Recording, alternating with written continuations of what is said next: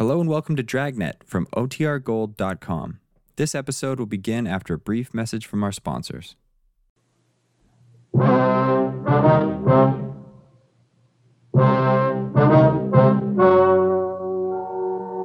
and gentlemen, the story you are about to hear is true. The names have been changed to protect the innocent. Fatima Cigarettes, king size, extra mild and soothing, brings you Dragnet on both radio and television. You're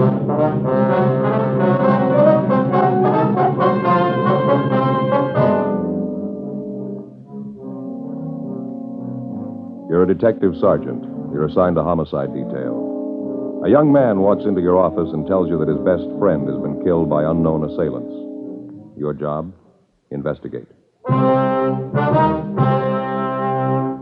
Friends, the name Fatima has always stood for quality. Fatimas are distinctive, with a truly different flavor and aroma. And in king size Fatima, you get an extra mild and soothing smoke, plus the added protection of Fatima quality. Remember, in Fatima, the difference is quality. Because of its quality, its extra mildness, its better flavor and aroma, Fatima continues to grow in favor among king size cigarette smokers everywhere. Switch to Fatima yourself today. Ask your dealer for Fatima in the bright, sunny yellow pack. King size Fatima. The difference is quality.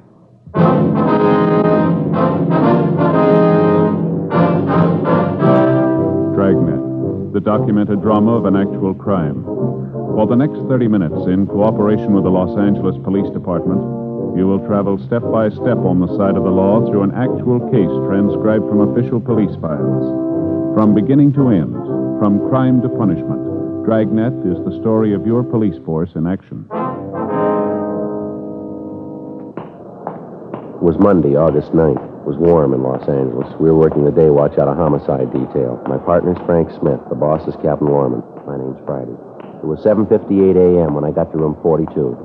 Homicide. That you, Frank? Yeah, morning, Joe. Looks like it's going to be a scorcher today, doesn't it? Yeah, nice and clear. How'd the weekend go? Lousy. Why? What do you mean? Oh, Fay and me had a ruckus Saturday night. Was that so? Yeah, it happens every time we have somebody over for dinner. Never fails. Yeah.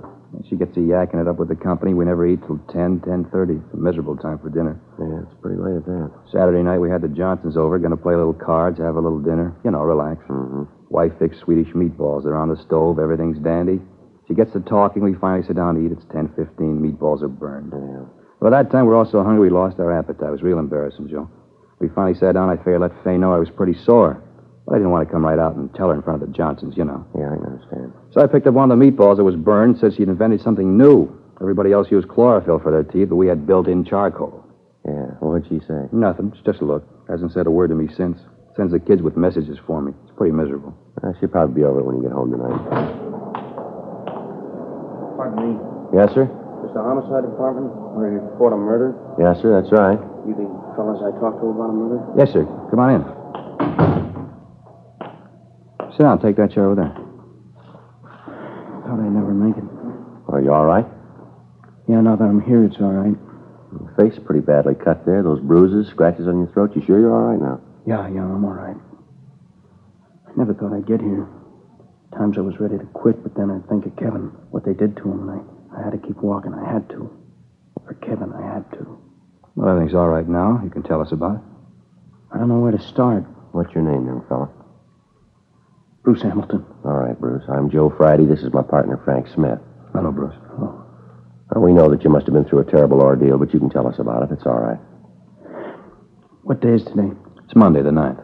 Monday. Then it was Saturday night. Just two days. Seems like ten years. We just finished dinner, sitting around the fire having coffee, trying to figure out whose turn it was to do the dishes. Then we heard them. You heard them? Who's that? Horsemen, lots of them. They rode right into the camp. One of them yelled something, and they all stopped. Stood there looking at us. We didn't know what to do, who they were. We just stood there. Then this big guy, I, I guess he was the leader, said something to us in Spanish. We couldn't understand him. All right, go ahead. You see, Kevin and I go to school together. Summer vacation, we decided to go down to Mexico and do a little prospecting. That's the reason we were there. Mm-hmm. just stood there and looked at him. Big guy said something else, and then they all laughed. Then he got off his horse and came over to Kevin and me. He was a big man. When we tried to tell him that we didn't know what he was saying, he laughed and turned to the other men, and they laughed too. Big guy said something else to him, and they all got off their horses and started to go through our things. Kevin told them not to and started to walk over to him to stop him. The leader hit Kevin and knocked him down. The men laughed at him, and Kevin got up and ran toward one of them. Kevin started to hit him. I broke away from the one that was holding me and ran to help Kevin. The big guy grabbed me and hit me in the face, knocked me down, started to kick me. I heard a shot. When I looked where Kevin was, he was all doubled up, holding his stomach. He hollered at me to help him. Then the guy shot him again. He fell down, didn't move. They all laughed, thought it was a big joke. I got up. One of them shot at me. I started running. I ran as fast as I could. He kept shooting. Thought sure they'd hit me, and I kind of waited for it. Then I ran through some bushes, and I fell into this gully. Mm-hmm. When I hit the bottom, I just lay there and didn't move, almost afraid to breathe. Guess they thought they'd kill me. I see. What happened then? I waited until I couldn't hear them anymore, and then I crawled up out of the gully to see if they were gone. I wanted to help Kevin. I didn't see anybody, so I walked over to where he was. He was laying on his face. You got no idea how I felt when I turned him over. Mm-hmm. All right, we understand. Go ahead. I knew right away he was dead. It shot him in the stomach and in the chest. Shirt was all stained. There was nothing I could do for him. Nothing anybody could do. I looked at him for a long time. I guess I cried. It was terrible. Kevin was dead, and there's nothing I could do for him. I see. What'd you do then? I buried Kevin. I looked for something to dig the grave with, but they'd taken everything, even the shovels. Everything. I found a place under a tree and dug a grave with my hands. Then I went back and got Kevin. Laid him in the grave I dug and covered him up. Said a prayer for him. I did the best I could for him. Best I could. All right, son. Try to take it easy. Frank, let's get him some water. I'll take him down to the interrogation room, all right? All right, Bruce, maybe you'd like to go down the hall to another room. It's a little more quiet down there, huh? Yeah. Sorry.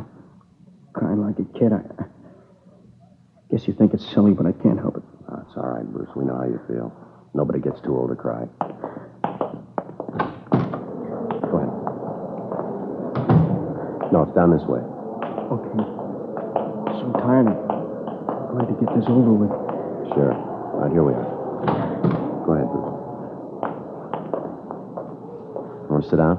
Thanks. Here's a glass of water, Bruce. Thanks.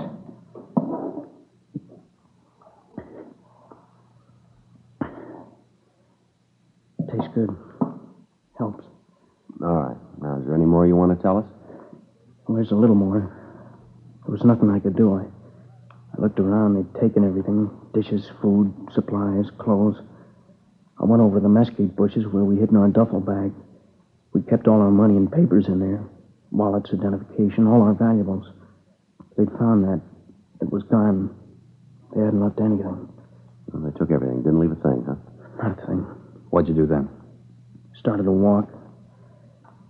We parked our car just off the highway. It was about five miles. When I got to where we'd park it, the, the car was gone. I didn't know what to do. What could I do? All right. I started to walk to Ensenada to tell the police. Then I began to think that the bandits had taken my wallet. I didn't have any identification, no way to prove who I was. Couldn't even speak the language.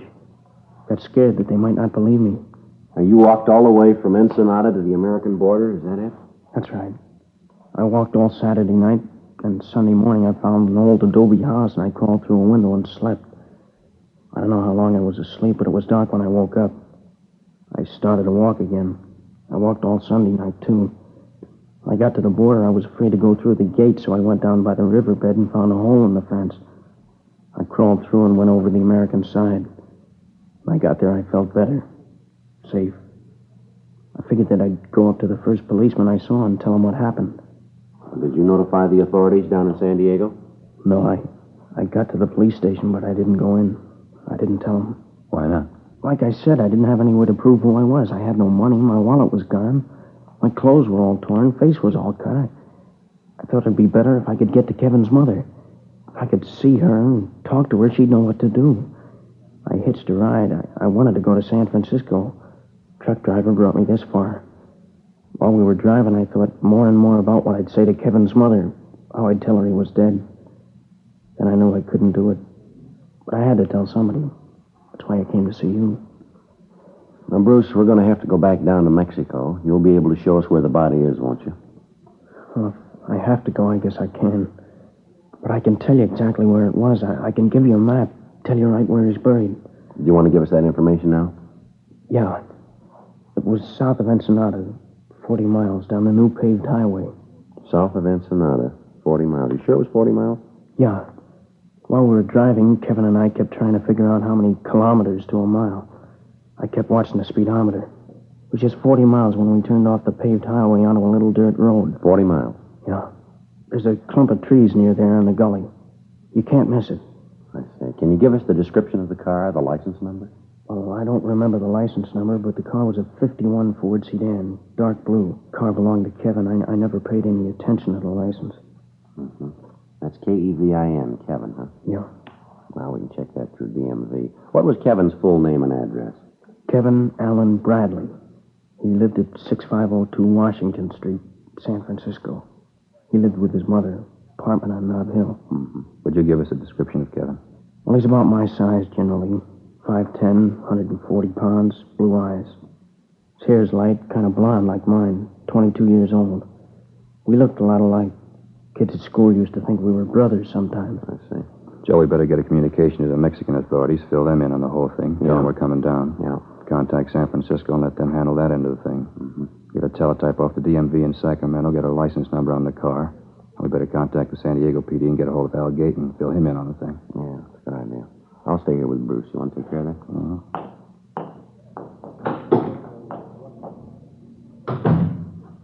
Now, look, young fella, would you know these bandits again if you saw them? I, I might not know some of them, but the big guy and the one that shot Kevin, I'll, I'll never forget them. The big guy was tall, heavy, over six feet, well over 200 pounds. I'll never forget him. That laugh when they killed Kevin. When he laughed, you could see he had two gold teeth right here in front. These here. Two gold teeth, huh? Yeah. Now, how about the other man, Bruce? Did you get a good look at him? He was a small man, dark like the leader. He he wasn't wearing a hat, real thin face. His clothes were all dirty and his pants were torn around the bottoms. He was wearing those leather sandals, the open kind. His feet were filthy like he hadn't had a bath in a year. Mm-hmm. You think you'd be able to identify any of the others? Well, I don't know, maybe if I saw him. I was scared and I don't mind admitting it. Mm-hmm. Joe? Yeah, Frank. I stopped by R&I before I went on with the other communications. Checked the name Kevin Allen Bradley through. Yeah. There's a teletype from San Francisco dated July 13th. It's a missing person report on Kevin. You want to read it? Hmm, What's it say? Regular missing report? Uh, it's described as male, white American, 22 years, 5'10", 140 pounds, blonde, blue eyes, fair complexion. Time of disappearance was wearing a dark blue gabardine suit. Driving a dark blue 1951 Ford, license number 1 Robert 2951. Something else, Joe. Mm-hmm. He's known to be carrying a sum of money in excess of $1,500 when he disappeared. $1,500. That's a lot of money, isn't it? Uh, not to Kevin. He was used to carrying that kind of money. You See, his folks were pretty rich. He, he always had all the money he wanted. Oh, I see. Well, how about this missing report here, Bruce? What do you mean? Well, didn't Kevin's mother know that he was going to Mexico? Well, no. You see, they had an argument about where he was going to spend his summer vacation. She wanted him to go to Canada, and he wanted to come down here.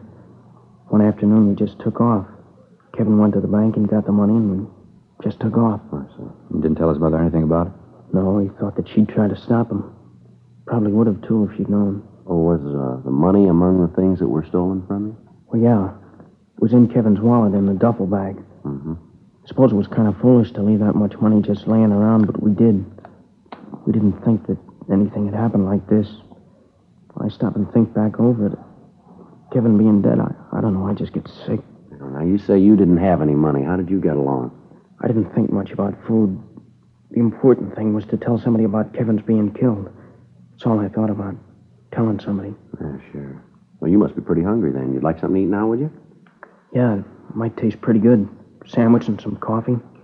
How about you guys? You gonna eat? Frank, how about you? Yeah, after I get communications off, I'll run across the street and pick up some sandwiches and coffee and bring them back here. All right, fine. What, what kind of sandwich you like, Bruce? No, anything doesn't make any difference. Joe? Oh, ham's all right. White bread, a lot of mustard. you know. Okay, I'll be right back. Right.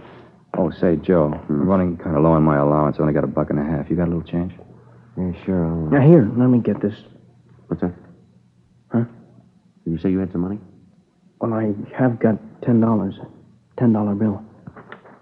Well, maybe I'm wrong, but I thought you said the bandits took all your money. Did I get it wrong? Well, what I meant is I, I didn't think I had any money. I, I found this 10 in my pocket just before I walked in here. Oh, I see. Yeah. Look, you can see it's all wadded up. It must have been in my pocket for a long time. Just a 10 all wadded up. Yeah, it's all crumpled up there. You can hardly tell what it is, can you? Yeah, that's right. But you can see it's a 10. Mm-hmm. Sure. It's all wrinkled up. You can see how I missed it. Yeah.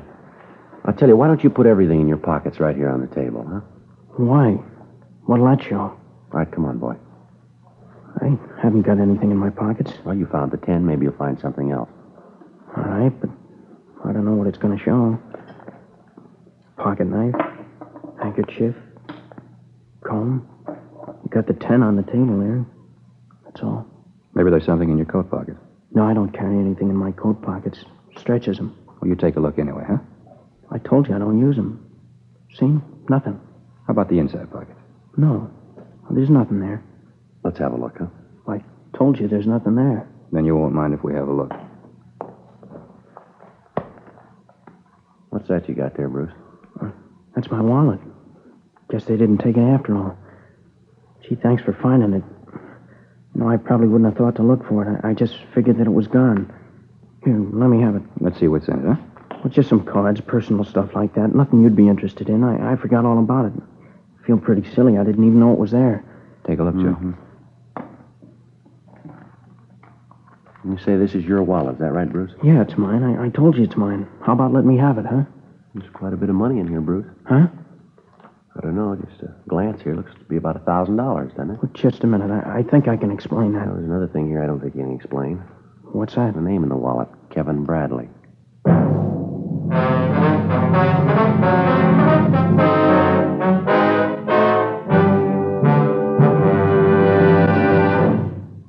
You are listening to Dragnet, authentic stories of your police force in action. Friends, the name Fatima has always stood for quality. Fatimas are distinctive, with a truly different flavor and aroma. And in king size Fatima, you get an extra mild and soothing smoke, plus the added protection of Fatima quality. Yes, there's a good reason why Fatima continues to grow in favor among king size cigarette smokers everywhere. In Fatima, the difference is quality. Quality of tobaccos, the finest Turkish and domestic varieties, extra mild and superbly blended to give you a much different, much better flavor and aroma. Quality of manufacture. Smooth, round, perfect cigarettes. Rolled in the finest paper money can buy. Quality, even to the appearance of the bright sunny yellow pack, carefully wrapped and sealed to bring you Fatima's rich, fresh, extra mild flavor. So next time, insist on Fatima quality. Look for the bright sunny yellow pack. Smoke Fatima, the extra mild and soothing king size cigarette, with the added protection of Fatima quality.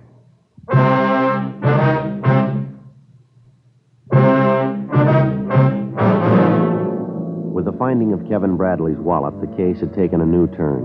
We continued to question Bruce Hamilton, but he insisted that he thought the wallet and the money had been taken by the bandits when they killed the Bradley boy. While I talked to him, Frank went down the hall and contacted the Mexican authorities and gave them the information. He gave them the description of Kevin Bradley and of Bruce Hamilton. They told him that to the best of their knowledge, there were no bandits operating in the vicinity, but they would dispatch a search party to go over the area. They said they would keep us advised of any developments that might arise. Frank also contacted the San Francisco Police Department and gave them the information. They said they'd take care of that end of the investigation. 11:47 a.m. Frank came back to the interrogation room and we continued to question the Hamilton boy. I've told you all I know. I don't know how the money got there. I was as surprised as you were. I, I don't understand it. You gotta believe me. Yeah, well, you're making it pretty tough to believe, Bruce. It's kind of hard to buy the fact that over a thousand dollars in Kevin's wallet turns up in your pocket and you don't know how it got there. But it's the truth. I don't know how I can convince you that it's the truth. Well, there are a couple of other things that aren't clear here. What? Tell me. I'm not lying. I've got nothing to hide. What's not right? Tell me. Well, this business of not telling the authorities. I told you I was scared that they might not believe me. You can understand that, can't you? Well, maybe up to a point. I thought that if I could get to Kevin's mother, then she could take care of it. I didn't know what else to do. Then when I got to L.A., I had a chance to think about it, and I couldn't go through with it. I couldn't tell his mother. I couldn't face her. Bruce, when you described where we could find the body, you said it was about 40 miles down the paved highway, that right? That's what I said. Well, how long has it been since you've been to Mexico? Well, I told you I just came back from there. Don't you believe anything I've told you? Well, Joe and I just finished an investigation down in Mexico. Investigation took us about 70 miles south of Ensenada. We found the highway paved for only about five miles south. You say 40 miles. How do you explain the difference? Well, maybe I was wrong about the distance. Well, you're pretty sure when you first told us about it. Well, maybe I made a mistake. There's mistake. something else, Bruce. It's a little hazy here. I told you I want to help anything. How far south of Ensenada did you say you were? I said about 40 miles now. I'm not sure. But you are sure that it was south of Ensenada. Well, yeah, And Kevin was killed on a Saturday night. that's right. And you started for the States right away. That's what I said. I started walking as soon as I found the car was gone. And you walked all the way to the border. Well, that's right. How'd you walk? What route did you take? I told you I stayed off the road. I was afraid of the bandits coming back. I, I walked along the roadside and then through the hills.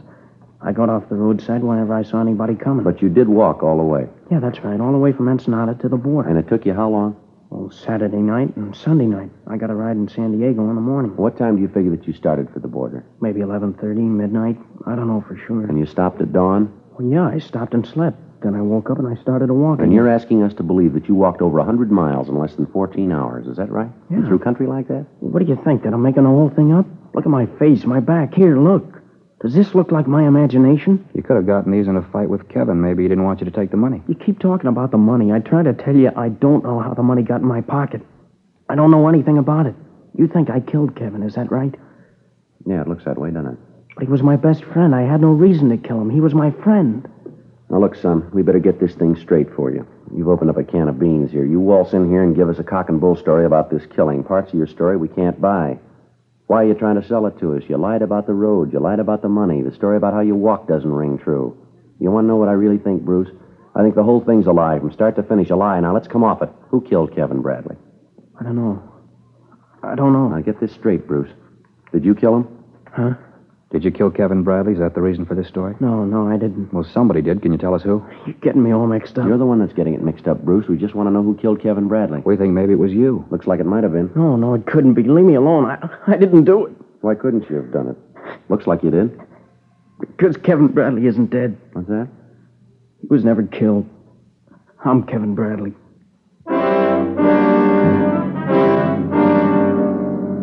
Boy broke down completely and admitted that the whole thing was a hoax. He said he hadn't been in Mexico at all, but that he'd spent the past week in a downtown hotel working out the story that he planned to tell us. He admitted that the wounds were self inflicted. He explained that he had scratched his own face and hit himself with a rock to produce the cuts and bruises. He went on to say that he had picked Mexico as the scene of the false killing because he thought the story would be more difficult to trace. Like many citizens, he was unaware of the close cooperation between American law enforcement agencies and the Mexican authorities.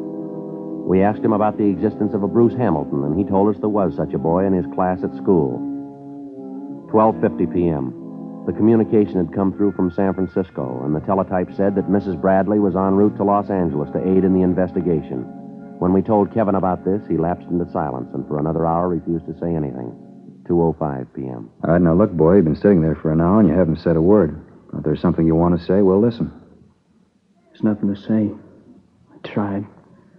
Tried to get away from her. All my life she's told me what to do. I, I tried to tell her, but I couldn't. Nobody would understand. You don't, you can't.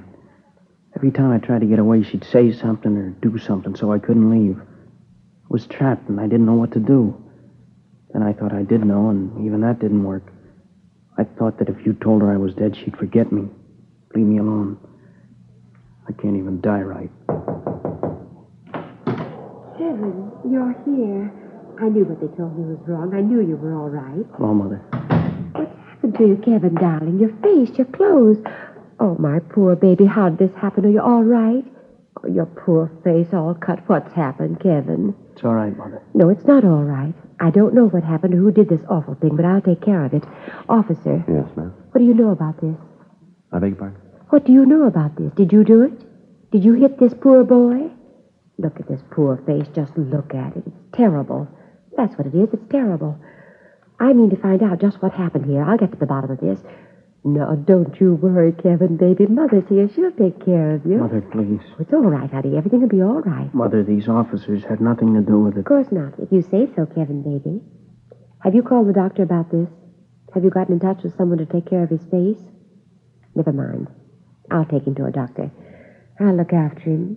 Poor baby. Mother will look after him. Mother, please don't. Kevin, you know that Mother knows what's best. Mother will take care of it. Stop it. Stop it. Shut up. Heaven. I'm sick of it, tired of it. For 20 years, as long as I can remember, you've taken care of things.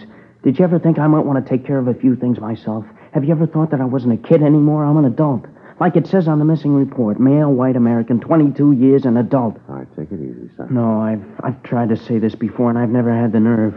I've got it now, and I'm going to finish. I'm tired of having you make all the arrangements for me. I'm going to have dates with girls that I want to go out with, not the ones you pick for me.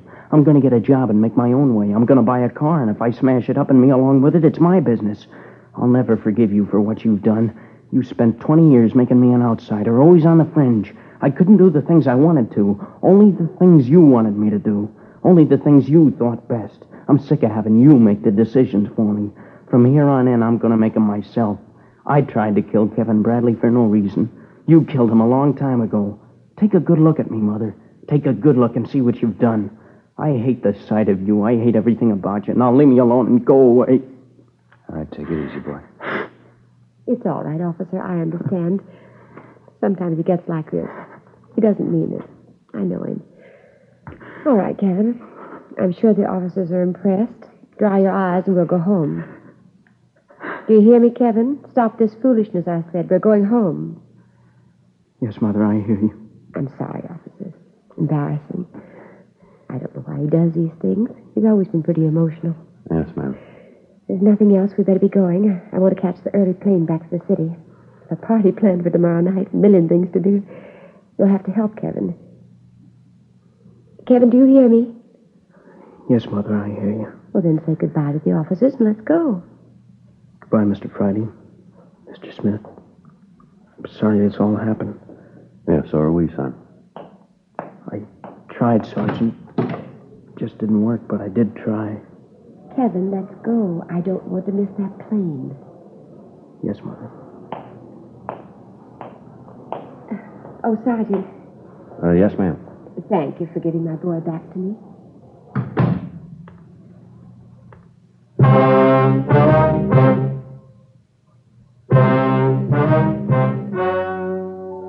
Story you have just heard was true. The names were changed to protect the innocent. On August 9th, the matter was taken before the city attorney for a decision. In a moment, the results of that decision. Now, here is our star, Jack Webb. Thank you, George Fenneman. Friends, if you're planning a trip this coming holiday weekend, I'd like to suggest that you take Fatima's along with you. Get a carton or two, and that way you'll have enough to last the trip. In Fatima, the difference is quality. Quality that gives you extra mildness and a really different flavor and aroma. You get an extra mild and soothing smoke, plus the added protection of Fatima quality. That's king size Fatima in the bright, sunny yellow pack and carton.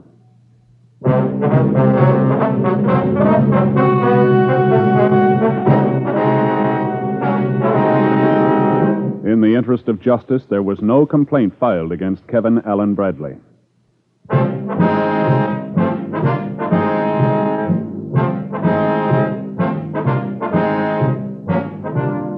Just heard Dragnet, a series of authentic cases from official files. Technical advice comes from the Office of Chief of Police W.H. Parker, Los Angeles Police Department. Technical advisors Captain Jack Donahoe, Sergeant Marty Wynn, Sergeant Vance Brasher. Heard tonight were Herb Ellis, Edwin Bruce, Sarah Selby. Script by John Robinson. Music by Walter Schumann. Hal Gibney speaking. King Size Fatima has brought you Dragnet, transcribed from Los Angeles.